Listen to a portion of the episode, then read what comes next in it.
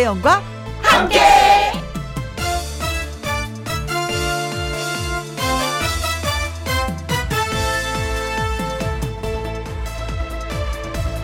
오늘의 제목 어른도 아이처럼 성장한다. 엄마도 때론 아이가 됩니다. 칭얼거리기도 하고 투덜대기도 하지요. 그럴 때는 엄마라고 생각하지 말고 아이처럼 달래줘야 합니다. 아빠도 가끔 아이가 됩니다. 그래서 하지 말라는 일도 하고 가끔 사고를 치기도 합니다. 그럴 때는 아빠인데 왜 그래? 하지 말고 아이처럼 관심을 가져줘야 합니다. 우리는 나이에 관계없이 가끔 아이가 됩니다. 그래서 유치해 보이는 일도 저지르고 안 하던 짓도 합니다. 그래도 뭐라 하지 말아야 합니다. 아이가 그런 일들 겪으면서 성장하는 것처럼 나이살 먹은 사람들도 성장합니다. 그게 살아있다는 얘기입니다. 그게 건강하다는 증거입니다. 2021년 2월 20일 토요일 김혜영과 함께 출발합니다. KBS 1라디오 매일 오후 2시부터 4시까지 2시간 동안 누구랑 함께 김혜영과 함께 2021년 2월 20일 토요일 첫 곡은 봄, 여름, 가을, 겨울의 Bravo My Life였습니다.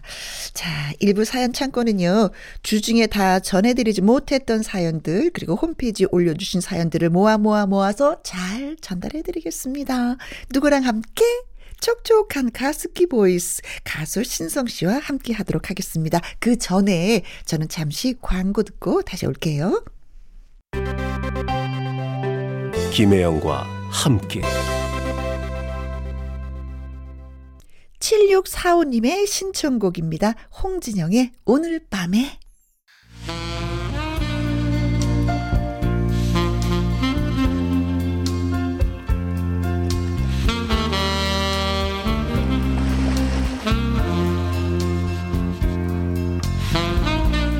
여러분이 보내주신 사연을 정성 담아 배달해 드리는 토요일 김혜영과 함께 사연 창고 오픈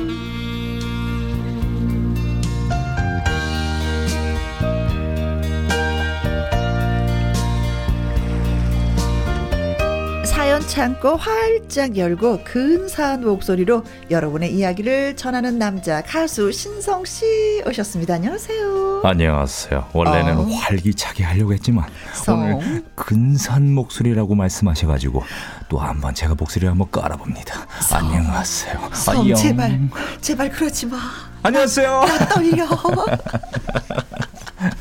나 떤단 말이야. 혹시 뭐 별표 2, 2초 2초간 누르셨나요? 왜 떨리고 그러세요? 매너 모드 상태입니까? 네. 어, 성, 성 목소리에. 아니, 근데 오늘은 갑자기 왜 또. 머리부터 목소리라고. 발끝까지. 네. 아니, 목소리가 문제가 아니라 네. 머리부터 발끝까지 불곰이 돼서 나타나. 저번에 눈사람이었는데 오늘은 불곰이죠. 네. 어떨 때는 북극곰, 북극곰이 돼서 하얗게 나타나고. 때는 네네네. 불곰이 오늘은 돼서 불곰. 앞에 그 하얀 거 이렇게 V자 그리면 반달곰이 되는 거죠. 아, 맞아, 맞아, 맞아, 맞아, 맞아. 우리나라의 곰, 반달곰. 그렇죠, 그렇죠, 네. 그렇죠. 아, 부위가 없네. 그러게요. 집에 두고 왔네. 네. 좀 이따 이렇게 그려주세요. 저, 네. 네. 네. 네. 어, 만나서 진짜 반갑고 또. 오늘도 이렇게 함께 또 얘기를 전하게 됐습니다. 알겠습니다, 알겠습니다. 자, 여러분들이 이 홈페이지에 올려주신 사연하고요. 그리고 주중에 소개해드리지 못했던 사연들이 많이 쌓였어요. 그래서 오늘 또 부지런히 전달을 해드려야 될 것 같습니다. 신성 씨, 먼저 큐. 이호승님이 보내주신 사연입니다. 네. 누가 뭐래도 화려한 돌싱이라 주장하며 살아온 남자입니다. 어, 돌싱, 네. 네네. 그런 제게도 좋은 인연이 생겨서 다시 한번 설렘이 싹 트고 있었는데 음. 고민이 생겼습니다. 어떤 거요? 저랑 만나는 분이 커플 아이템을 너무 좋아해요. 근데 저는 커플 아이템이 정말 싫습니다. 왜, 왜, 왜요? 아따 마 제가 막 갱상도 무뚝뚝한 싸나 아 니겠습니까? 예. 예. 뭐 뚝뚝 영상 따라 예, 예. 갈까봐 이해가 팍 되네요. 그래서 그런 게 너무 간지럽고 쑥스럽고 부담스럽습니다. 음. 같은 휴대전화 케이스에 같은 신발까지 사오더니 결국 올 것이 오고야 말았습니다. 바로 커플티. 자기 만날 때 꼭 입고 오라고 했는데 음. 무시하고 안 입고 갔다가 지금 삐져서 저랑 말도 안 하는 상황입니다. 아. 상대방이 원하면 맞춰주면 그만이지. 복에 겨운 소리 한다고 친구들이 그러는데 네. 똑같은 티셔츠 입고 식당에 앉아서 밥 먹을 자신이 없습니다. 네. 우리가 20대도 아니고요. 음. 제가 양보해야 한다고 생각하나요? 화가 나지 않도록 부드럽게 상대방을 잘 이해시킬 방법은 없을까요? 이렇게 보내주셨네요. 아, 그 신성 씨 어때요?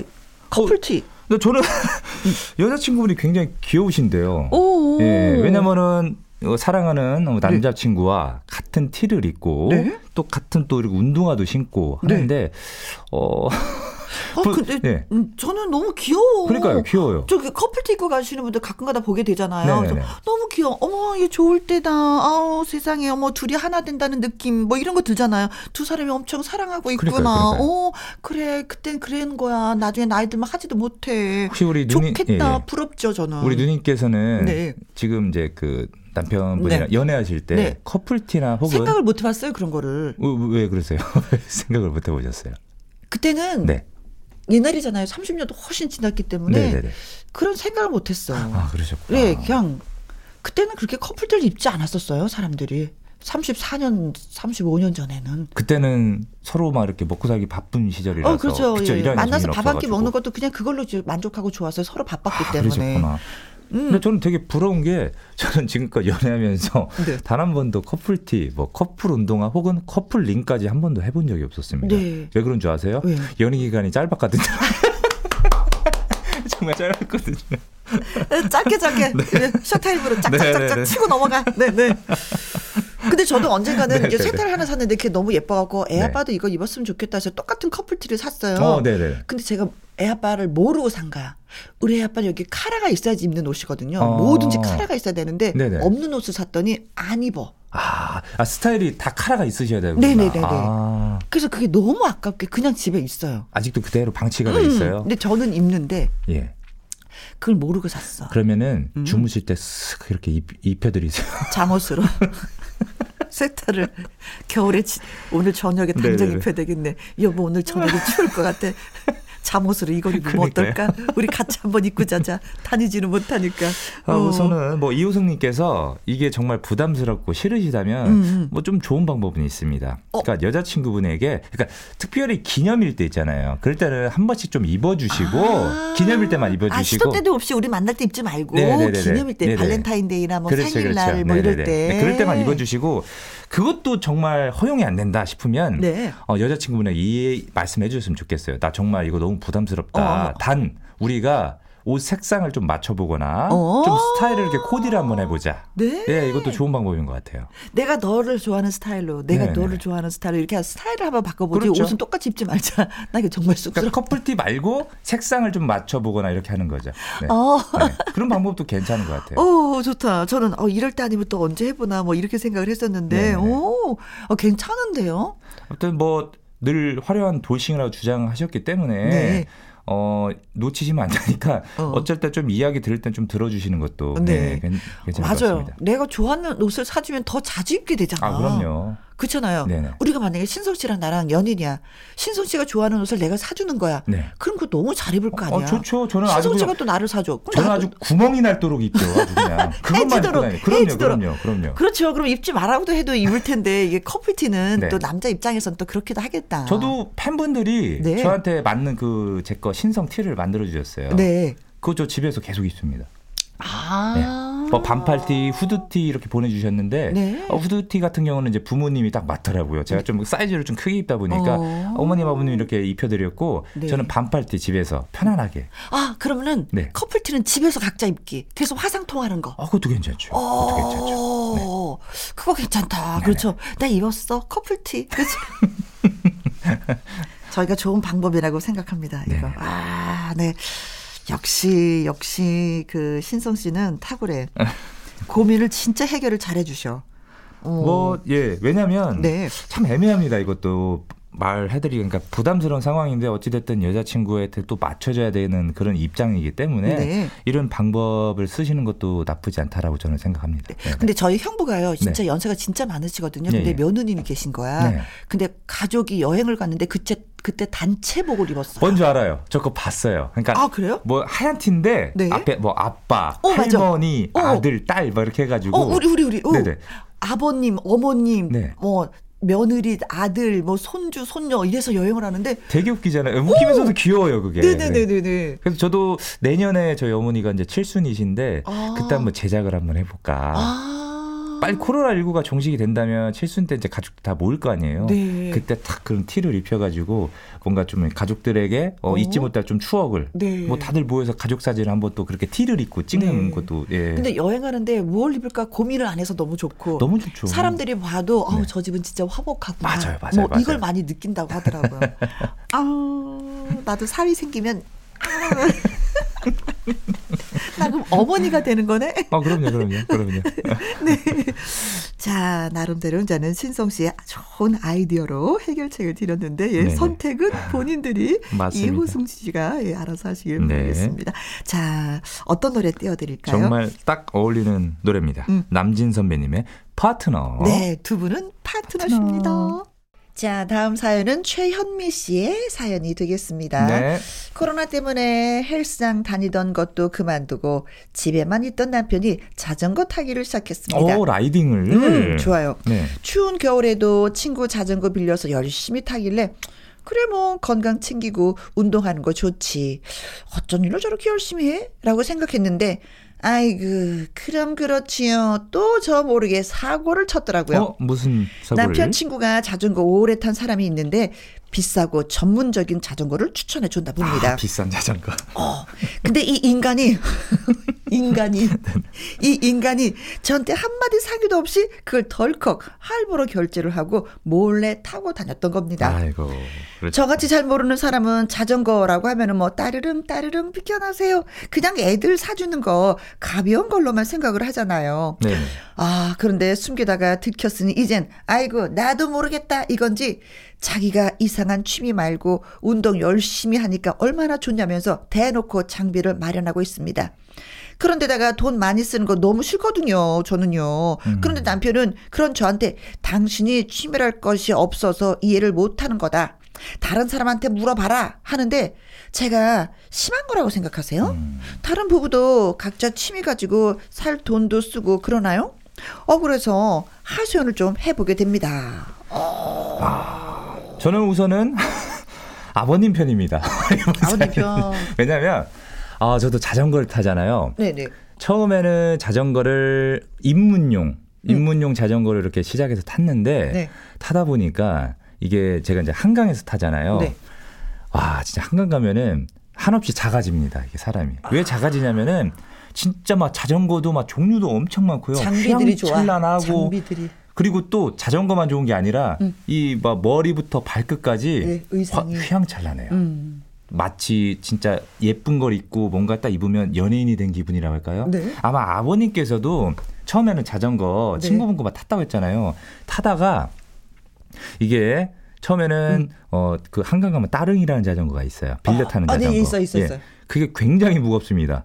진짜 농담이 아니고 안 나가 안 나가. 잘 안 나가요. 예, 아, 못하는 사람이 타면은 네. 저같이 못하는 사람이 타면 안 나가. 예, 그러다 보면은 네. 자전거를 일단 알루미늄 재질로 넘어가고요. 네, 맨 그다음에? 카본 재질로 넘어갑니다. 아. 카본 재질로 넘어가게 되면은 마치 내 몸과 자전거가 한 몸이 된 것 같은 아, 굉장히 카본. 가벼워요. 네. 굉장히 가벼워요.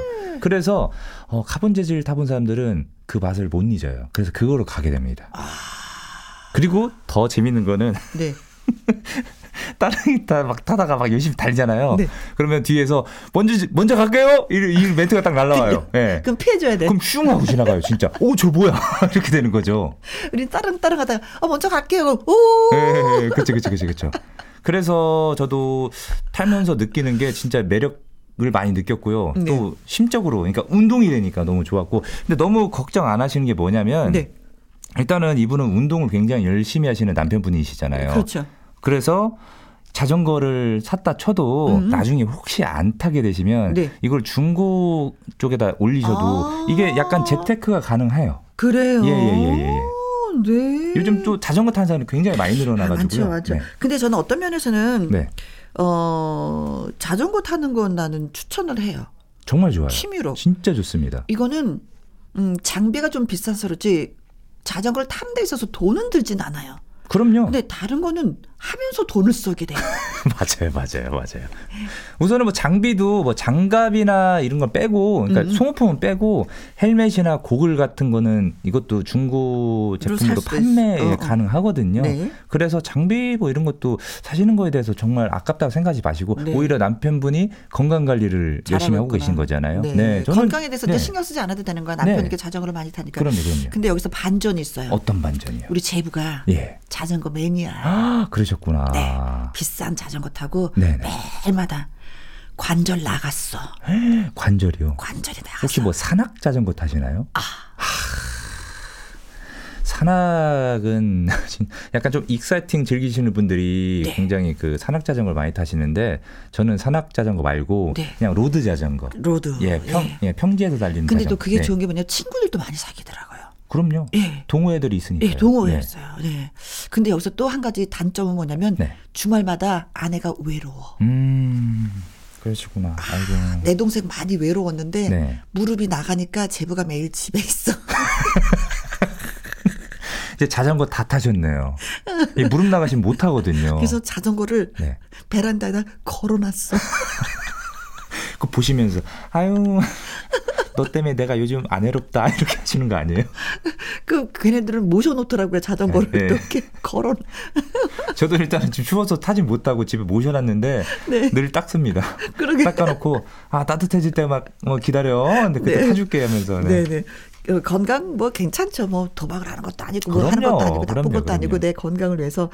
음. 근데 그만큼 남편이 취미 생활 하면서 뭘 쓰잖아요. 금전적으로 그럼 아내를 위해서 뭔가를 선물을 해줘야지 돼. 네. 그럼요. 본인 것만 사면 안 되죠. 본인 것만 사면 얄밉지. 예, 아내를 위해서 가끔 선물을 툭툭 던져주는 거. 아유, 좋죠, 이것도 좋죠. 괜찮습니다. 네. 그리고 아내 대신은 조금 그럼 더 이해를 하지 않을까라는 생각합니다. 너무 무리하지 마세요. 무릎, 네. 무릎 나갑니다. 나 가시면 안 들어오십니다. 네. 자, 어떤 노래 띄워드릴까요? 어, 어, 이거 제가 아는 동생 남승민 군의 노래네요. 네. 어, 트위스트 킹. 예. 네. 여러분의 이야기와 신청곡을 배달해 드리고 있는 김혜영과 함께 사연 창고. 자, 세 번째 사연 오픈해 주세요. 어, 이번엔 익명이네요. 익명이면 뭔가 음. 그렇죠. 뭐 회사에 불만이 있거나 아, 네. 혹은 부모님한테. 네, 부모님한테 상대방에게. 그렇죠. 네. 뭔가 잘못하는 뭐 그런 분들이 익명을 많이 보내 주시는데 어, 한번 읽어 보겠습니다. 네.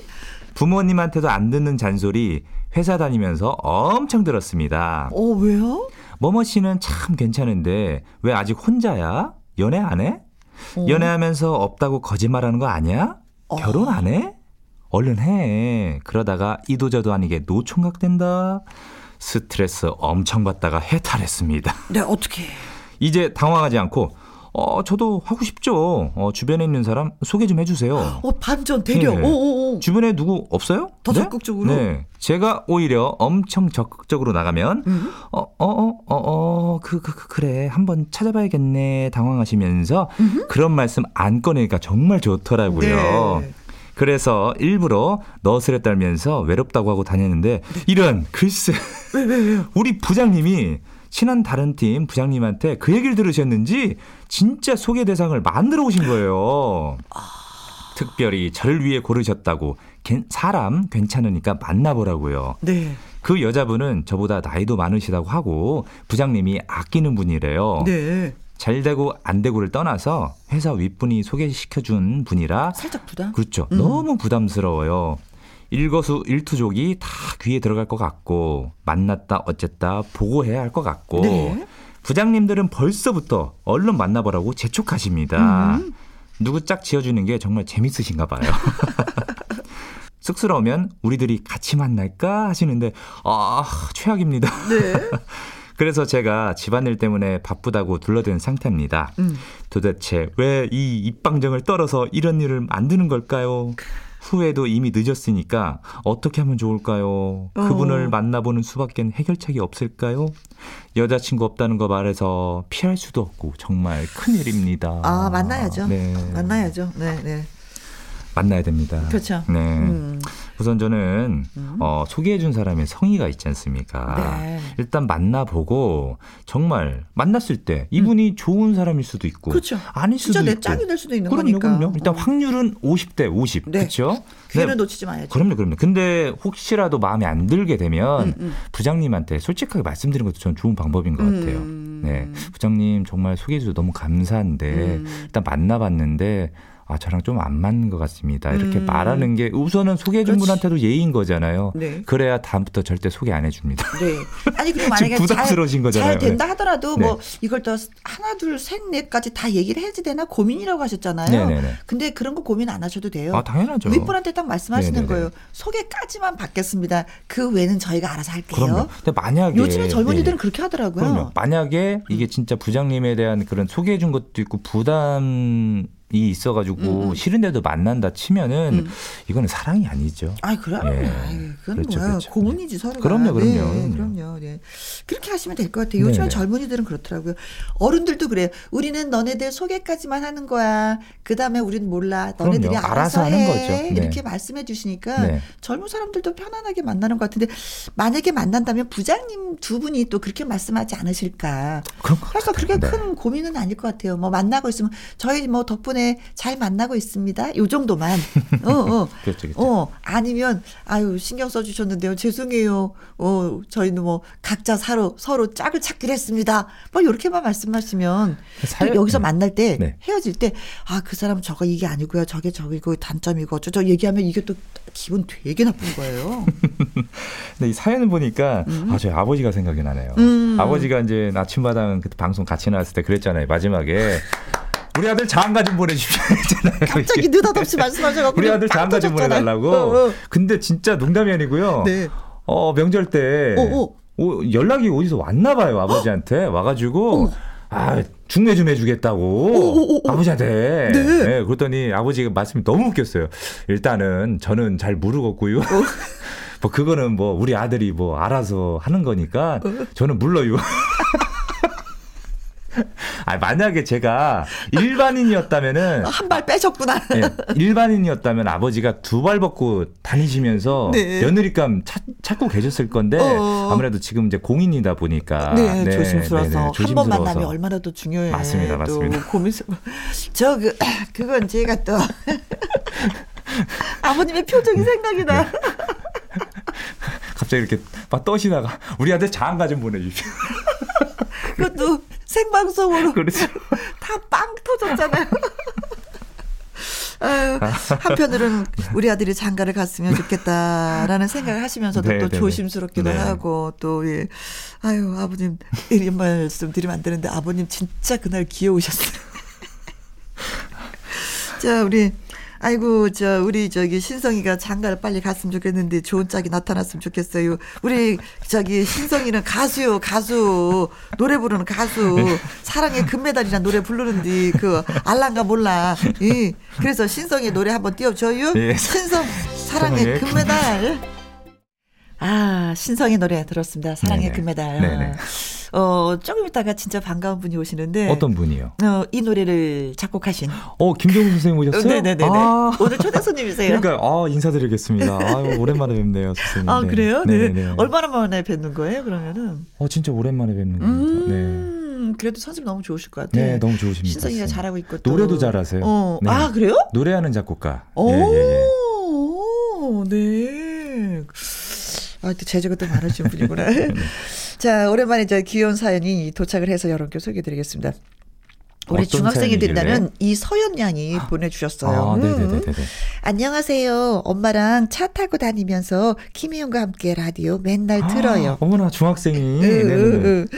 라디오 듣기만 하지 말고 엄마가 사연 보내보라고 해서 지금 보내는 중이에요. 네네. 저는 이제 중학생이 되는데요. 귀여워라. 친구들 사귀는 게 고민이에요.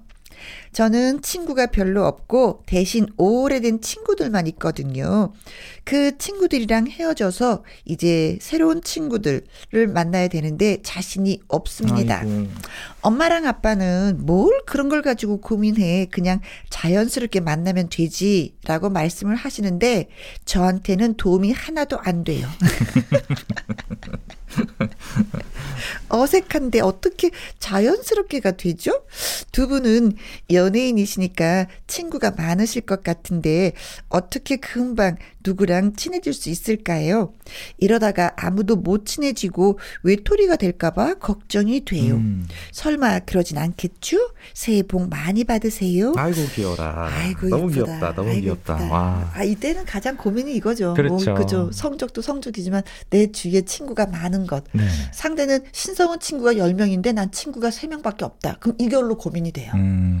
음. 우선 요즘 친구들이 보통 제 조카들도 보면은 음. 학원 다니면서 친구가 생기더라고요. 이게 학교만 친구. 다닌다고 해서 친구가 생기는 게 아니라 음. 학원을 다녀야 친구가 생기더라고요. 그럼 또 저희 때는 어찌됐든 뭐 그냥 풀어놓기만 하면 막 놀던 막 그런 그쵸. 시절이었잖아요. 놀이 문화였죠. 예, 거의 예. 뭐 학교 자체가. 그렇죠, 그렇죠. 그, 그러니까 또 어렴풋이 저도 좀 중학교 때 기억을 해보면 초등학교 졸업을 하고 음. 그때 진짜 친한 친구들이 많잖아요. 이제 중학교 때 되면은 주- 많잖아요. 네. 학교가. 근데 저희는 이제 시골이다 보니까 중학교가 하나밖에 없었습니다. 어허. 그러니까 그쪽으로 다 몰리는 거예요, 친구들이. 음. 그러다 보면은 뭐 조금 학교에서 네. 뭐 조금 뭐 뭐힘 좀 썼던 친구들 막 모이기 시작하잖아요. 그쵸. 텃세가 시작되는 거죠. 아, 기싸움. 아. 굉장했죠. 어어. 그때는 막 막 제 옆에 있는 짝꿍도 야 너 어디 초등학교에서 왔어? 어, 어, 그래?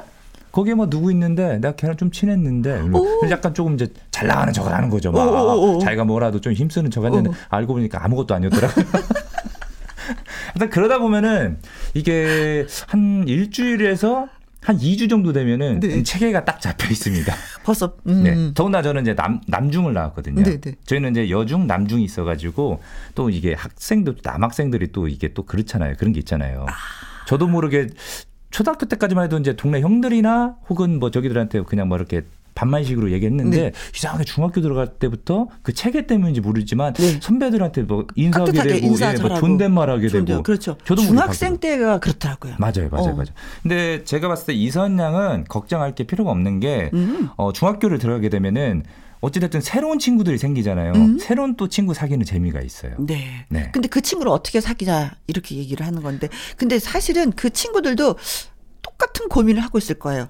어 나도 이제 중학교를 그쵸? 올라가면은 새로운 친구 다른 지역에서 오는 친구들도 있는데 이 네. 친구들을 어떻게 사귀어야 되나라고 본인이 생각하지만 다른 친구도 그런 생각을 하고 있다는 거. 똑같죠. 네. 근데 제일 중요한 건 내가 앉은 자리에 주위의 친구들하고 친하는 게 중요해요. 맞아요, 맞아요. 그리고 또 한 무리가 있어야지 돼. 어떤 집에 갈 때 같이 걸어갈 수 있는 친구. 동네, 약간 네. 그 같은 동에 사는. 그쵸. 아, 그것도 어. 좋죠, 좋죠, 좋죠. 왜냐면 저는 학교 다닐 때 내 주위의 친구들하고는 친했었는데 우리 동네 사는 친구들이 그렇게 많지가 않았거든요. 음. 그래서 갈 때는 혼자 가는 느낌이 있는 거 있잖아요. 아, 그때는 씁쓸하죠. 어 외톨이가 된 느낌? 어. 외롭다? 어, 내가 문제가 있나? 다른 사람들은 세 명씩 네 명씩 모여서 가는데 나는 왜 이렇게 혼자 가지? 라고 생각을 했었어요. 그러다가 네. 다른 반에 있는 친구를 알게 됐죠. 그래서 그 친구들이 어 우리 동네 사는구나. 그래서 끝나면 만나서 같이 갔었어요. 아, 그죠, 좋죠. 그래서 꼭 우리 좋죠. 반에 있는 친구들하고만 친할 것이 아니라 네. 그 주위에 다른 반 친구들도 한 번씩 눈여겨 보면서 어, 그것도 집에 갈 때. 같이 걸어가는 거. 네. 근데 다른 건 모르겠는데 학교 생활은 그럭그럭 할 수가 있어요. 근데 밥 먹을 때와 네. 집에 갈 때가 혼자 있을 때는 외로워. 맞아요, 맞아요. 어. 그러니까 좋은 방법은 어찌됐든 주변에 있는 음, 음. 옆, 옆, 뭐, 짝꿍이나 혹시 그쵸. 앞에 있는 친구, 뒤에 있는 친구들한테 너는 어디 초등학교에서 왔어? 이러면서 어디 살아? 이렇게 하면서 음. 네. 이야기를 푸는 것도 괜찮아요. 그렇죠. 네. 말안 하고 가만히 있으면 친구들이 다가오지 않거든요. 맞아요. 내가 먼저 말을 걸면 친구들은 예 다가오게 돼 있습니다. 음. 그리고 이제 모든 고민들을 엄마 아빠한테 얘기하는 거 보니까 성격 괜찮을 것 같아요. 그러니까요. 예, 그렇죠? 이 서현 양이 얼마든지 친구를 사귈 수 있는 예, 능력이 많아. 그러니까요. 제가 봤을 때는 우리 혜영 누님은 음. 어, 우선은 말씀도 잘하고 또 얼굴 웃는 상이시잖아요. 네. 왠지 학교 다닐 때 학창 시절 때 굉장히 인기가 좋았을 것 같아요. 더군다나 희극인 출신이시잖아요. 네, 네, 네, 인기 네, 네. 굉장히 좋으셨죠. 저는 존재감이 별로 없는 아이였어요. 왜요? 제가 생각하기에는. 근데 공부만 사회- 열심히. 그렇다고 공부를 잘하는 것도 아니었어요. 근데 이제는 반듯한 아이 있잖아요. 네. 예, 선생님 말씀 잘 듣고 엄마 말씀 잘 듣는 그런 아이였다가 방송국 들어와서 아 직업에 적응하려고 하니까 네. 내가 변해야지 되는구나. 음. 라는 것을 그때. 그래서 노력으로 이렇게 성격을 예, 예. 바꾸시고 네네네. 네. 좀 내성적인 아이였었어요. 아, 근데 음. 지금 굉장히 외향적이세요. 아, 그렇죠. 그러니까 성격도 가끔 이렇게 좀 변화가 될 수 있다는 걸 저는 또 예, 느껴요. 네. 좀 우리 서연 양 너무 걱정하지 말고요. 음. 학교 가면은 또 다른 그런 어, 친구들이 기다리고 있으니까 네. 잘 적응할 거라 저는 믿습니다. 먼저 웃으면서 말 걸고 인사하면 친구가 그럼요. 생깁니다. 그럼요. 그럼요. 네. 자, 고맙습니다. 친구가 많이 생겨서 보물이 되라라는 느낌으로 자전거 탄 풍경의 보물, 보물. 노래 들려드릴게요. 오늘 사연이 소개되셨던 이호승님 최현민님 그리고 익명 청취자분 그리고 우리 귀여운 이선 이서연님에게 피자 교환권 보내드리겠습니다. 보내드릴게요. 맛있게 맛있게 네. 드세요. 자 그리고 이분은요 아주 특별한 초대석 주인공 천년지기 뭐 꽃을 든 남자 화장을 지우는 여자 최고 친구 그리고 사랑의 금메달 등등등등등등을 만드신 어, 작곡가 김정호 선생님을 모시려고 합니다. 네. 아, 이 노래에 이런 뒷얘기가 있었어? 재미난 이야기와 좋은 노래 오늘 또 많이 많이 들려드리도록 하겠습니다. 네. 자, 오늘의 끝곡은 이선희의 인연 들으면서 인사를 드리려고 합니다. 저는 다음 주에 또 뵐게요. 바이바이. 안녕히 계세요. 고마워요. 네, 저는 네. 입으로 다시 돌아옵니다.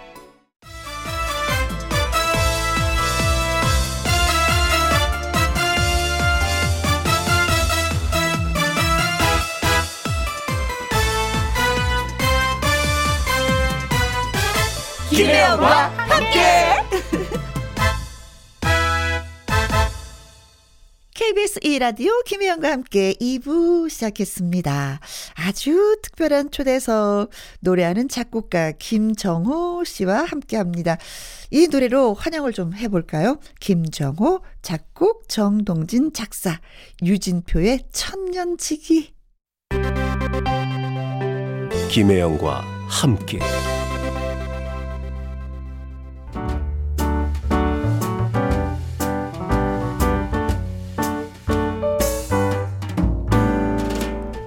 함께해서 드리는 선물입니다. 이태리 명품 구두 바이네르에서 구두 교환권 발효 건강 전문 기업 이든 네이처에서 발효 홍삼 세트 오직 생녹용 유풍열 건강에서 참진 녹용즙 프랑스 에스테틱 화장품 뷰티메디에서 아이크림 교환권 1등이 만든 닭 가슴살 할인 이 닭에서 닭 가슴살 세트 MSM 전문 회사 미스 미네랄에서 이봉주 마라톤 유황 크림 제이원 코스메틱에서 뿌리는 하이라 고체 앰플 트러블 잠재우는 퓨어폴에서 센텔라 시카 스킨케어 세트 건강식품 전문 브랜드 메이준 뉴트리에서 더블 액션 프리바이오틱스 대한민국 1등 건강기능식품 에버콜라겐에서 에버콜라겐 인앤어 플러스 똑똑한 살균 습관 마샬캡에서 보이실드 살균 소독제와 마스크. 마스크 전문 MSK 인더스트리에서 휴클린 KF94 마스크. 더 편한 박스 분리수거 파운틴에서 분리수거 도구.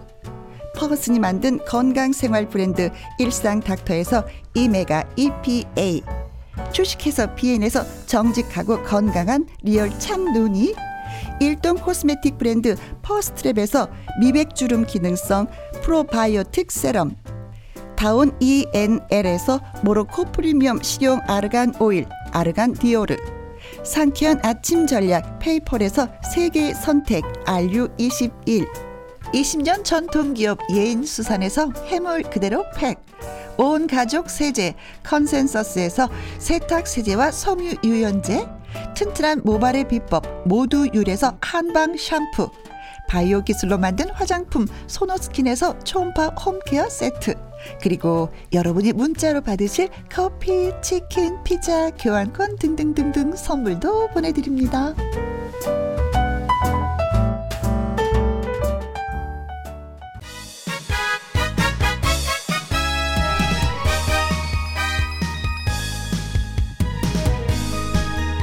매주 토요일 이 코너 진행하면서 작곡가 선생님들을 모시고 토크, 예, 이야기를 나누고 있습니다.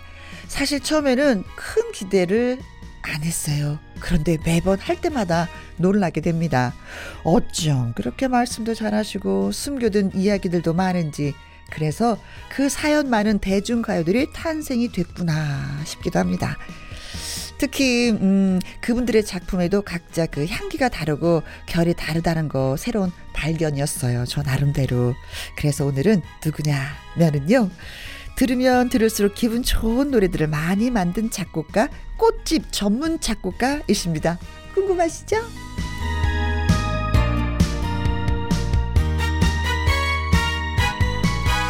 노래하는 작곡가 김정호 씨입니다. 어서 오세요. 안녕하세요. 네. 사랑에 취해 향기에 취해 그대에게 빠져버린 나는 나는 꽃을 든 남자 노래하는 작곡가 김정호입니다. 아, 네. 정말 반갑습니다. 아, 저 아니, 네. 오늘 오면서 정, 정말 뭉클했습니다 가슴이. 어, 왜요? 이 스튜디오를 정말 오랜만에 들어왔거든요. 아, 이 스튜디오하고 인연 있으세요? 어, 희망가요 할 때 제가 심사를 했거든요. 아, 그래서, 그 인기가 굉장히 어, 있었던 정말 프로그램. 정말 가고 싶은 친정집 네. 오랜만에 찾아가는구나라는 아. 마음으로 가서 마음이 벅차올랐는데 네. 정말 정말 반갑고 네. 제가 개인적으로 좋아하시는 네. 우리 김혜영 씨가 또 진행을 하고 계셔서? 너무너무 쌤? 감사하고 또. 아, 정말 예, 네, 요즘 트로트 붐이 있기 때문에 네. 또 이렇게 또 배려해주고 그래서 너무 감사하고 더 잘 되길 기원하는 마음뿐입니다 저는 정말 네. 아우 할 말을 없게 만드셔. 아니 걔는 아우 나름대로 기타를 왜 갖고 오셨지? 아니네 오늘은 기타 칠 일이 없으실 텐데 여태까지 작곡가 선생님, 작사 선생님 많이 오셨지만 기타 갖고 오신 분은 안 계셨는데 왜 들고 오시나 했더니 이 오프닝에 한번 하시냐고. 이제 없는 것보다 있는 게 낫잖아요. 그렇죠. 어, 그래서 그냥 저희 약간 뭐 감초식으로 가끔씩 하다가 말다가 하다 말다가 합니다. 네. 네. 아, 저희 코너를 살려주기 위해서 이렇게 노력을 하고 계십니다. 음. 어, 이 코너 시작하기 전에 이제 듣고 온 노래가 유진표 씨의 천년지기라는 네. 노래였잖아요. 네, 네, 네. 천년지교. 네. 어, 노래가 진짜 빵 떴던 노래인데 네. 가수보다는 노래가 더 많이 뜬 노래, 그쵸? 어, 이런 경우가 아주 좀 그 극히 드문 경우죠. 네네. 근데 이 노래는 그 유튜브로서 쉽게 SNS가 없었으면 뜨기 힘들어요. 지금 아. 라디오 매개체가 없기 때문에 예전에는 네. 라디오가 라디오가 많이 나와야 가- 노래들이 떴는데 음. 지금 SNS에서 뜬 정말 케, 트로트 중에서 트, 이런 특이한 케이스라고 할 수 있죠. 아, 네, 네. 그렇다면 천년지기가 빵 뜬 것 중에 일부분을 차지하는 게 가수 우리 미기 씨를 빼놓을 수가 없을 것 같아요. 이그 미기 씨- 잘 불러요. 네, 미기 씨가 그 천년지기가 어느 정도 그좀 이렇게 미기 씨가 유튜브 방송을 좀 추- 처음으로 좀 잘 만든 그 유튜버 중에 한 분이신데 네. 이분들이 여러 가요를 제가 기타 치고 노래를 하면서 불렀는데 천년지기가 반응이 오더래요. 아. 그래서 저랑 한 6년 전에 천년지기가 반응이 왔을 때 유튜브 방송국을 만들면서 역주행으로 자기가 이제 노래를 많이 부르다 보니까 아. 유튜브 조회수만 미기 씨 유튜브 조회수만 5천만 view. 네. 유- 미기 씨도 깜짝 놀라서 저, 저 매주 금요일 날 네, 네. 미기 씨랑 같이 방송을 네, 하거든요. 저도 방송 들어봤습니다. 어, 네. 어, 아이고. 그래서 미기 씨의 미기 씨도 좋아졌고 음. 하여튼 이 노래가 어, 역주행으로 그 뜨게 된 것도 하여튼 SNS 네. 유튜브 아니었나라는 생각을 하는데 또 라디오에서도 많이 배려해 주시니까 음. 노래가 엄청 뜨고 있어서 항상 작품자 입장에서는 너무 감사하죠. 네. 이 천년지기 이게 원래 제목이었어요? 아니죠. 이 노래가 음 편승엽 씨 주려고 쓴 곡이에요. 아, 찬찬찬의 편승엽 씨요? 네, 제가 그 우정이라는 곡으로 네. 이게 보통 가수들이 징크스가 있거든요. 이게 노래가 일 자기 노래 히트곡이 대박이 나버리면 네. 그 다음 곡이 안 돼요. 약해. 한- 맞아. 라디오 많이 하셔서 아시잖아요. 그죠? 네, 그걸 네, 한번 네. 대박이 딱 나면 그- 그래서 그 징크스를 깨기 위해서 어 찬찬찬 부른 편승엽 씨도 여러 곡을 섭외를 했겠죠. 네. 그 중에서 저한테 곡을 부탁을 했는데 우정이라는 곡으로 제가 이분을 드렸어요. 네. 근데 안 쓰시더라고 한 1년 동안. 아. 그때 뭐 자기 뭐 또 개인적인 사적인 이- 이유도 있었고, 있었고. 뭐 여러 가지가 해서 1년여 한 1년 6개월 정도 지나서 이 노래를 이제 제목을 바꿔서 유진표란 그 가수분한테 네. 드렸는데 이게 한 지금 제가 이, 이 노래가 음, 2008년도에 쓴 곡이거든요. 그래서 아이고야. 예, 10년이 훨씬 넘었는데 한 3, 4년 전서부터 유, 음. 그 편승엽 씨가 그 전화가 와요 저한테. 음, 제가 왜 그런 선택을 못했는지 무릎팍을 집니다. 무릎팍을 꼬집는다고 가끔씩 만나면 아주 막 어우 미쳐버리려 그래요 정말.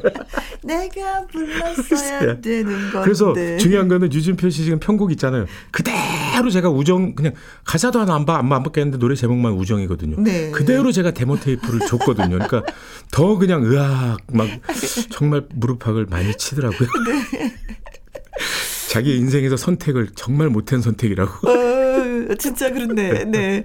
자, 다음에 이제 들어볼 노래가 네. 이명주의 짐이 된 사랑입니다. 네. 어, 트롯 작곡은 어떻게 시작을 하게 되셨어요? 저는 그 예전에는 그 그룹 사운드하고 통기타 그 동아리를 많이 했어요. 집안에서 음악을 너무 반대해서 가요제를 못 나갔어요. 가요제 나가면 저희 아버님이 호적에서 지운다고 그래가지고 아. 이제 언더에서 언더에서 같이 음악 활동을 했었죠. 그때 네. 이제 했을 때 어 김범용 씨 뭐 그런 그 친구 이진관 네. 그다음에 이재성 그런 친구들하고 같이 뭐 동아리로 활동을 했었죠. 근데 저는 트로트를 전혀 안 했고 그 트로트는 그 후에 아, 예. 제가 이제 음악을 그만두고 어뭐 작곡을 하면서. 작품을 작품을 좀 배우겠다 그래서 팝 재즈 공부를 했었거든요. 네. 근데 팝 재즈를 공부를 했는데 90년대 이후에는 서태지와 아이들이 나와가지고 오, 어, 그 댄스 열풍 때문에 한번 가요가 뭐 어떻게 어떻게 뭐 들이댈 데가 없었잖아요. 근데 그 중에 우연하게 매니저 한 분이 나보고 어. 형 트로트 한 번만 써봐. 그래가지고 야 내가 트로트를 알겠나 그래서 좀 연구해서 쓴 게 이제 짐이 된 짐이 사랑이. 된 사랑이 그래서 탄생이 된 93년대 썼는데 94년도에 발표했는데 이명주 씨인데 네, 알죠. 뭐이 노래를 이명주 아, 씨가 목소리 이, 톤이 너무 어, 이 좋죠. 노래로 좀 이렇게 뭔가 느낌이 온 가수가 됐었죠. 음, 네. 자, 김정호 작곡, 김병걸 작사, 이명주의 짐이 된 사랑 듣고 오겠습니다. 자, 짐이 된 사랑 네. 이, 이명주의 이, 노래 이 노래. 때문에 또 히트 되신 분이 또 있어요. 아, 누가요? 그 편곡하신 반주하신 편곡하신 분이 송태호 형님이신데 네. 지금 그 어, 가요 무대 악단장님 어, 예전에 7080 악단장님 이 노래로 이전까지는 이 형님이 무명이었어요. 아.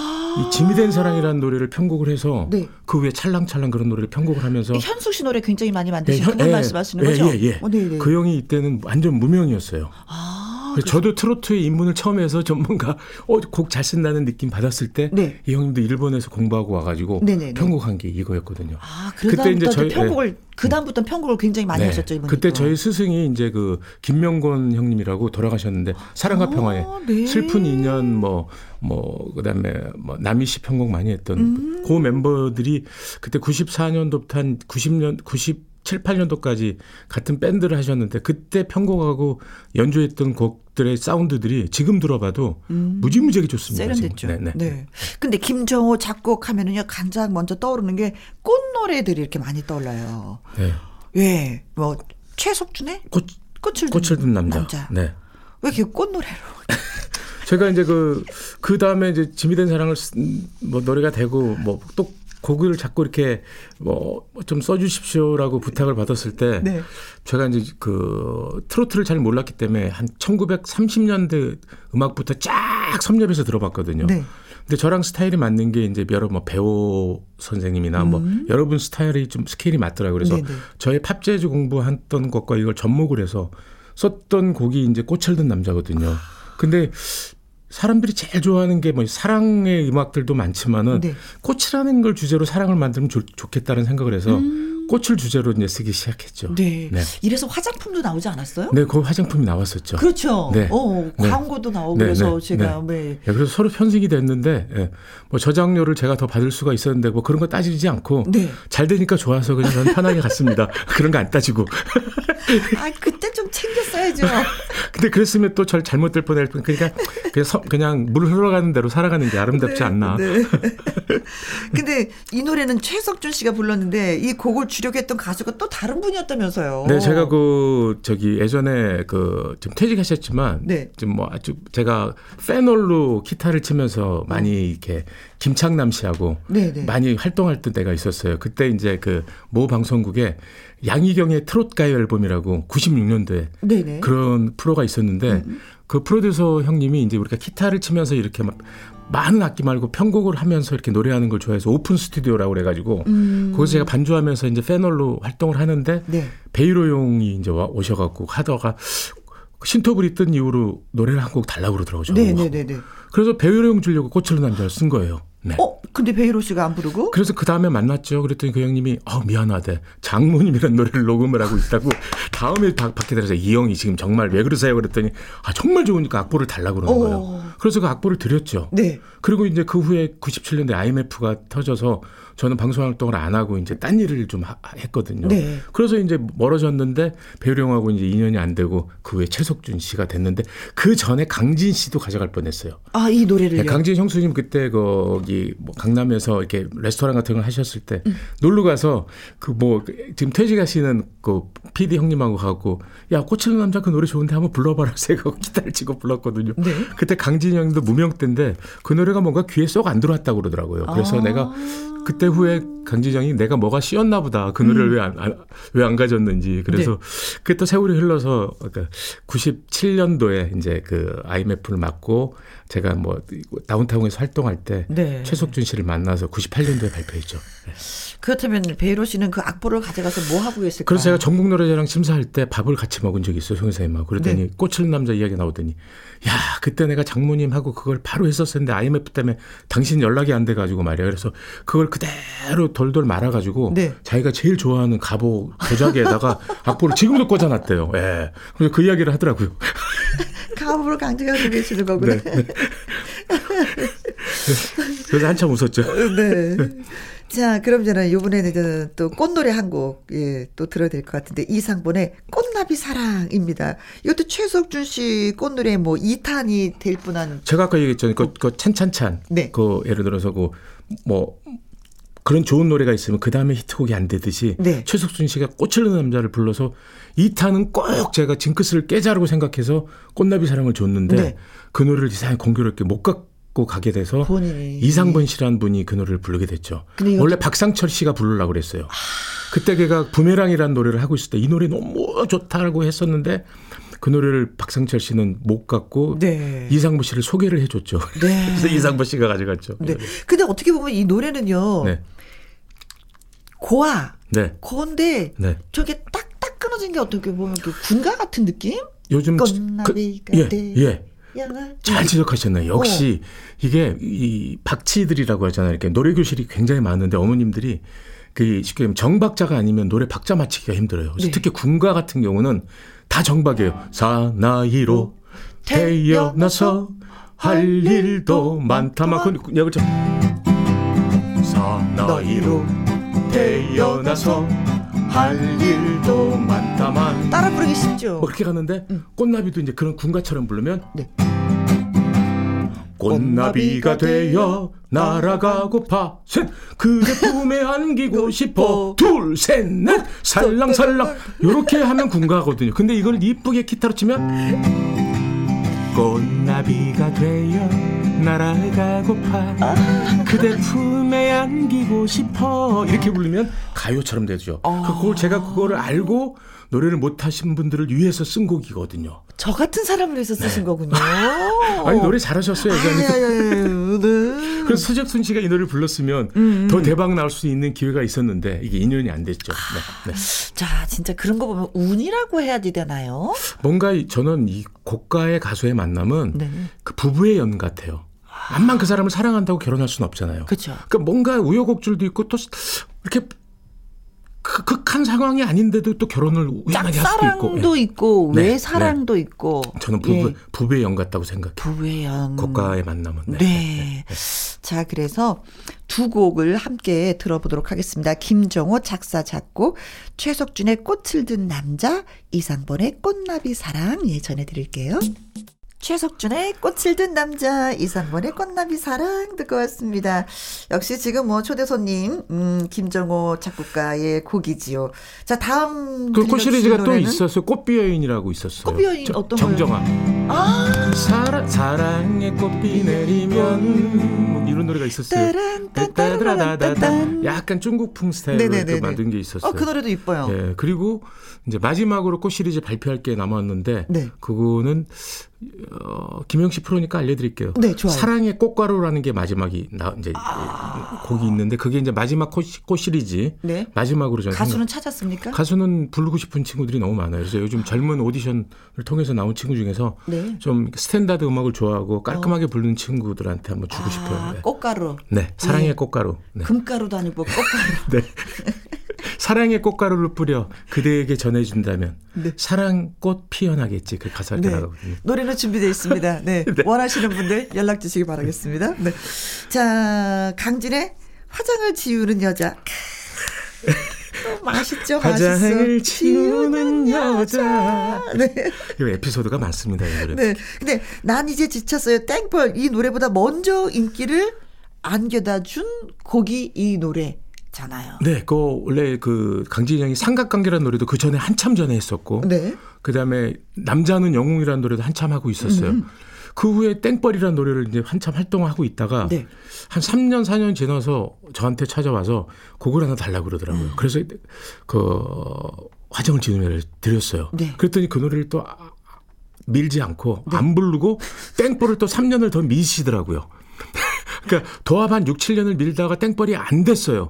그래서 다시 찾아와서 이 노래를 달라고 그러더라고요. 그래서 그 노래를 취입해서 드렸거든요. 네. 그럼 앞에 편곡도 뭐 빠바 빠빠 그래서 어렵다는데 하실래요 안 하실래요 했더니 그걸 했어요. 네. 그래서 그 노래가 한 1년도 안 됐는데 굉장히 라디오에서 반응이 좋았어요. 그래서 그 형수님이 그때 매니저를 했는데 음, 맞아요. 너무 고마워서 저한테 개인적으로 와서 밥도 사고 네. 드디어 되는 것 같다 이게. 네. 그래서 그 강진영님 창법이 약간 나훈아 약간 비슷하죠. 음. 비슷해서 넌 비슷하다 비슷하다 해서 안 됐는데 화장을 지우는 자는 좀 비슷한 게 없어서 음. 너무 세련됐다고 그래가지고 노래가 이제 딱 올라갔는데 반응이 너무 좋았어요. 음. 그 상황에 이제 그 땡벌로 다시 돌아갈 수밖에 없는 그 운명이 됐는데 이 형은 정말 그 참 조상한테 잘하신 것 같아요. 네. 이 형이 그 어떻게 비열한 거리라고 아시죠? 그 조윤성 씨하고 어, 영화 네 운전하면서 노래 불렀던 조인성 씨. 네, 그 일절을 다 나갔는데 저희 어, 저 집사람이랑 그 영화를 봤는데 네. 일절을 조인성 씨가 이렇게 뭐차 운전하면서 막 부르더라고요. 그래서 난 아 강진 형님이 그 감독님하고 영화사 사람을 좀 아는구나. 네. 전 아, 그렇게 생각을 했었죠. 그랬더니 그래서 만나서 봤더니 전혀, 전혀. 모른대요. 근데 그 감독님이 약주 드시고 기분 좋으면 딱 부른 레파토리 한 곡이 땡벌이래. 땡벌. 어. 조인성 씨가 너 일절 무조건 외워 그래서 불렀대요. 그러니까 네. 화장을 지우는 여자가 뜨면서 땡벌은 완전히 안 돼서 접은 곡이 올라가고 다시 올라가서. 두 곡이 쫙 올라갔었죠. 음. 그러니까 땡벌 대박 치고 네. 화장을 여자 하면서 이제 그 다음에 그 형이 또 뭐 삼각관계 예, 삼각관계도 예전에 노래거든요. 그렇죠. 이후- 실곡이 뭐 예, 계속 뭐 뭐. 그렇게 하면서 갔었죠. 근데 그- 저는 내가 신경 써서 썼던 곡을 가수한테 줬는데 그 네. 가수가 아 하고 약간 묻어두면 네. 이거 느낌이 어떨까? 저는 참 특히 특이해요. 어, 어떻게 보면 뭐 제가 막 욕심을 갖고 음악은 안 했거든요. 네. 근데 내가 하고 싶은 마음으로 절실함을 했기 때문에 혹시나 내 노래가 타이틀이 안 된다고 그래갖고 그게 저건 기분 나쁜 적이 한 번도 없어요. 아, 에? 에피소드를 이야기하게 되면 제가 그 김용림 씨 내 사랑 그대여 이후에 4집 앨범을 내 제가 사랑 네, 그대여. 네, 네. 그, 그 노래 이후에 제가 그 샤플 리듬으로 어, 어, 사랑의 반딧불이라는 곡을 줬어요. 너무너무 좋아서 그 한 곡만 딱 얹기로 했는데 김용림 씨가 선생님 이거 한 곡 하기는 뭐하니까 하나만 더 하면 안 될까 그래서 메드리로만 나온 곡인데 예, 그 부처 같은 인생이라는 노래가 네네. 있대요. 편곡을 좀 해주시면 안 되겠습니다. 저랑 하는 작업하는 친구한테 편곡 제대로 해갖고 그 노래가 엄청나게 편곡이 좋나요. 빰빰빰 앞에서부터 편곡 때문에 먹힌 곡도 될 수 있거든요. 근데 그냥 제 노래도 좋았는데 부처 같은 인생도 되게 좋았거든요. 좋죠. 근데 뭐 편한 대로 가세요. 근데 저는 기분 하나도 안 나빴고 그 곡으로 인해서 공정식이라는 내 후배가 고생고생했던 트로트 작곡가가 엄청 고생했거든요. 그 네. 친구는. 어마어마하게 고생을 했는데 그 친구가 그걸 우뚝 쓰니까 넌, 저는 너무 박수 쳐주고 좋았죠. 전, 전 솔직한 마음이었어요. 그게. 네. 네. 그러셨어요. 네. 아이, 대인배. 자, 그럼 김정호 작곡, 정찬호 작사, 강진의 화장을 지우는 여자 듣겠습니다. 강진의 화장을 지우는 여자 들었습니다. 네. 어떻게 근데 제목을 그 화장을 지우는 여자라고 하셨을까요? 제목을 제가 보자마자 바로 3분 만에 곡 썼거든요. 아. 저는 그냥 제가 작, 작, 작사를 하지 않으면 가사가 좋으면 바로 멜로디가 올라오거든요. 그래서 네. 많은 생각을 하다가 곡 쓰는 데는 3분 안 걸려요, 항상. 진짜 어느 노래는 1년이 넘게 걸리고 어느 노래는 보면 또 3, 네. 삼분의 안에 그냥 예. 또 바로 쓰기도 하고. 저희, 저는 찰나에 그냥 쓰거든요. 생각하는 기간이 많고. 네. 어. 네. 그러시구나. 자, 김혜영과 함께 토요일 2부 아주 특별한 초대석 노래하는 작곡가 김정호 씨와 함께하고 있습니다. 자, 지금까지 노래를 쭉 들어오면서 느낀 건데요. 곡은 진짜 주인은 끝까지 가봐야 알겠다. 라는 생각이 들기도 합니다. 음, 다음에 직접 이제 부르신 노래를 한번 저희가 들어보려고 하는데 혼자 부르신 게 아니고 네. 가수 소명 씨와 또 함께 부르셨어요. 네, 네. 소명 씨하고는 한 40년 같이 한 친구거든요. 그래서 친구세요? 예, 예, 예, 예. 그래서 어, 소명 씨도 어렵게 활동할 때 80년 초에 저희가 만났었거든요. 네. 그래서 우연하게 이제 소명 씨가 저한테 곡을 부탁을 했는데 네. 이상하게 곡이 매칭이 안 됐어요. 부배 연이 부배 연처럼 잘 안 됐나 그래서 소명 씨가 한 4년 전에 저한테 곡을 부탁을 했었거든요. 네. 그래서 그때 곡을 하나 주는 바람에 또 소명 씨하고 자주 친분을 갖게 됐었죠. 그 내용이. 네. 그래서 제가 그때 추석이 연휴가 좀 길어서 그뭐 제가 소극장 공연을 가끔씩 하거든요. 네. 그때 소, 그 소명 씨가 게스트로 놀러와서 최고 친구를 제가 기타 치는 걸 보고 아, 같이 한번 같이 하게 된 계기가 됐었죠. 했으면 네, 좋겠다. 네, 네, 네. 라고 해서 탄생한 노래. 네. 자, 그러면 김정호 작곡, 김시원 작사, 김정호 씨와 소명 씨가 함께 부른 노래입니다. 최고 친구. 술이 너무 달다. 네. 그날 기분이 굉장히 네. 좋으셨나 보다. 고마워요 혜영 씨. 감사해요, 선생. 사랑해요 KBS. 오늘은.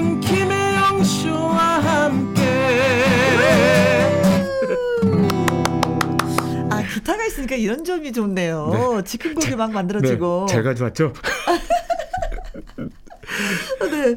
근데 음, 김정호 작곡가님 네. 하면은 그 전에 이제는 부모님이 가수가 되는 걸 반대하셨잖아요. 네네네. 근데 또 김정호 네. 작곡가님 하면 또 아드님이 지금 노래를 부르고 계시는데. 네, 그래서 저도 내리사랑이라고 제가 이걸 부모님 반대해서 너무너무 힘들게 했기 때문에 네. 될 수 있으면 평범하게 사는 게 편하겠다. 네. 그리고 또 잘 됐어도 유지하기 위해서는 굉장히 또 많은 좀 힘이 들어가거든요. 네. 그래서 그런데 뭐 이 친구가 뭐 저 몰래 어. 중고등학교 다니면서 인디 밴드 하면서 음악 실력을 길렀나 봐요. 네. 그러니까 저희 DNA를 받은 것 같아요. 그렇지. 뭐 군대도 가서 뭐 배우지도 않은 트럼본을 군악대 들어가서 트럼본도 배우고 네. 그래서 와서 너무 이쪽이 힘드니까 너 음. 해서는 안 된다 그랬더니 뭐 그럼 네가 힘들면 아직까지 어, 네가 온실에서 잘하고 그랬기 때문에 음. 네가 뭐 하나 일을 가져봐라 그래서 지가 택배 일을 한 2년 6개월 했어요. 아이고. 그래서 어마어마하게 힘든 일을 해서 다양한 사람들을 많이 봤죠. 네. 그래서 어뭐 그래서 그 후에 이제 좀 뭔가 정신 상태나 어, 살아가는 것들은 굉장히 착한 친구인데 음. 사회는 넉넉지가 않기 때문에 네. 그런 경험을 배워서 제가 이제 그 디지털 솔로 앨범으로 그냥 한곡 제가 2년 전에 주게 됐죠. 예. 음. 아. 데뷔한 지 2년 좀 안 됐습니다. 네. 반대하고 반대하고 네. 하시다가 결국 내가 아- 그때- 내가 내가 네. 아버지의 네. 말씀을 그때- 꺾었던 네, 것처럼 네. 우리 아들도 내가 허락할 수밖에 없는 상황. 근데 아침마당 아침마당에서 나오셔 아침마당에서 저 긴, 긴장하고 네, 뒤에 그- 앉으셔 갖고 그거 처음 보셨잖아요. 저 지금까지 역사상 그런 표정을 줘본 적이 없거든요. 네. 그 자식이기나 아아뭐뭐 뭐뭐 부모, 부모 없다고. 없다고. 어. 네. 그때 김영- 굉장히 많이 긴장하셔 가지고. 그리고 김혜영 씨 아니었으면 정말 떨, 떨 뻔했는데 멘트를 좀 잘해 주셔가지고 제가 살았습니다. 네. 근데 얼마 전에 타 방송사 경연 프로그램 네. 프로신 뭐 떴다 2에서 또 결과도 좋았어요. 네, 저희 아들 때문에 제가 실시간 검색어 한 1, 위를 두 번 올라갔고. 어, 네. 그래서 저는 또 금수저란 소리를 듣기 싫어서 나타나지도 않고 그랬는데 본인이 의상 챙기고 음. 잘했어요. 잘하고 뭐 지금은 혼자서도 잘하고 또 중요한 거는 제가 요즘 와서 가- 뭐 음악 하는 걸 살짝 몰래 귀 기울여 보면 음. 뭐 곡도 잘 쓰고 크로스오버해서 뭐 연주도 잘하고 연주도 그래서- 하고 예. 곡도 쓰고 노래도 하고 뭐 원래, 원래. 트로트는 전공하는 게 트로트 맛을 자기 색깔로 낼 줄 알고 네. 뭐 그래서 이것저것 네 혼자서 해봐라. 근데 저한테는 연습을 안 하려고 그래요. 아, 저를 되게 어려워하나 봐요. 그래서 어렵지. 본인이 작업해서 AR을 들려주면 내가 듣고 이- 이 부분은 좀 이럴 것 같다 그러면 예 알겠습니다 아버지 그런 식으로 같이 네. 대화하죠. 아드님이 내가 갖고 있지 않은 장점이 어떤 거예요? 일단 젊고 일단 중요한 건 텐션 코드를 너무 잘 써요. 기타도 좀 더 섬세하게 많이 잘 치고 네. 그다음에 요즘은 미디 악기가 있기 때문에 그런 sequencing 악기를 아, 본인이 좀 더 SNS에 능하니까 네. 그런 편곡이나 그런 것들이 우리가 아날로그 시대 그렇지. 했던 것보다 다르지. 훨씬 앞서가고 뭐 네. 그러니까 뭐 다양한 장르의 음악을 크로스오버 하는데 저보다 훨- 훨씬 더 센스티브한 것 같아요. 네. 자, 그래서 어, 아들의 실력이 어느 정도 되는지 정말 이 자리에서 한 번에 더 듣고 싶은 그런 생각이 드는데 아드님한테 직접 뭐 주었던 제가 곡이 있죠. 예, 제가 그 한 예전에 밴드 했을 때 불렀던 노래가 얘가 5, 6학년 때 따라 불렀더니 그 노래를 부르고 싶다 그러더라고요. 그래서 그 노래를 줬는데 이번에 경연대회를 보니까 얘가 메이저 곡을 되게 잘, 부르, 잘 부르더라고요. 그래서 제가 곡은 못 써요. 이 친구는 힘이 들어가기 때문에. 그래서 예전에 써놓은 곡들 몇백 곡 중에서 네가 골라봐라. 그래서 한 두 곡 정도 골라서 이번에 작업하고 있고 네. 명곡 받을 것 같아요. 그래서 네. 도움 줄수 있는 건 그거밖에 없습니다. 지가 혼자서 살아가는 거죠. 네. 그 DNA는 어쩔 수가 없는 것 같아요. 네. 작사, 작곡, 김정호, 김태욱. 아드님의 이름이 김태욱입니다. 예. 김태욱의 내 사랑 트로트. 예, 듣고 오겠습니다. 네. 김태욱의 내 사랑 트로트. 어머님이 부르신 정든 그 노래 네. 내 사랑 트로트 아버지가 부르신 정든 그 노래 내 사랑 트로트 네. 부모님을 그리는 노래예요 네. 추억. 아버지의 노래를 또 내가 다시 또 이게 리메이크해서 노래 불렀을 때 그 기분이 참 좋았을 것 같아. 네. 5, 5, 6학년 때 이 노래를 제가 밴드 하면서 할때 네. 많이 익히 들어서 이 노래 하고 네. 싶었다고 그러더라고요 아, 그 트롯신이 떴다에서도 뭐 구등을 할 정도면은 실력은 뭐 월등난 거죠. 아버지보다 노래 실력은 더 훨씬 더 나은 네 것 같아요. 그럼요 뭐 색깔은 틀리지만 근데 어떤 분들은 목소리 톤이 좀 비슷하다 그러네요 네. 네. 예, 그래서 승승장구하기 바라겠습니다. 하여튼 뭐 잘 되는 것도 하나의 운명이니까 네. 최선 그 대신 최선을 다하는 게 네. 중요한 거죠 네. 코로나 때문에 힘든 상황이긴 하지만 네. 그래도 뭐 계획이 있으시다면은 어떤 게 있을까요? 저는 그 정말로 더 그 스탠드하고 음. 더 좋은 오래 갈 수 있는 음악들을 만들도록 노력하겠습니다. 요즘 좋은 제목들이 많이 나오거든요. 네. 그래서 그런 친구들한테 뭐 즉흥적이고 막 그런 것보다는 정말 힐링할 수 있는 스탠다드한 음. 성인가요 그런 가요를 어, 만들도록 더 네. 노력하겠습니다. 아 전국 노래자랑 심사도 하시는 걸 봐야지만 빨리 좋은 날이 되는데. 오기를 저는 꼭 바라고 기원하고 우리가 마스크 벗고 활짝 웃으면서 껴안고 웃을 수 있는 날이 빨리 오기를 기대하겠습니다. 네. 자, 김정호 작곡, 정찬호 작사, 문혁의 하늘 땅만큼 들으면서 인사드리도록 하겠습니다. 오늘 정말 수고 많이 네, 하셨습니다. 감사합니다. 고맙습니다. 저는 내일 오후 2시에 다시 오도록 하죠. 지금까지 누구랑 함께, 김혜영과 함께.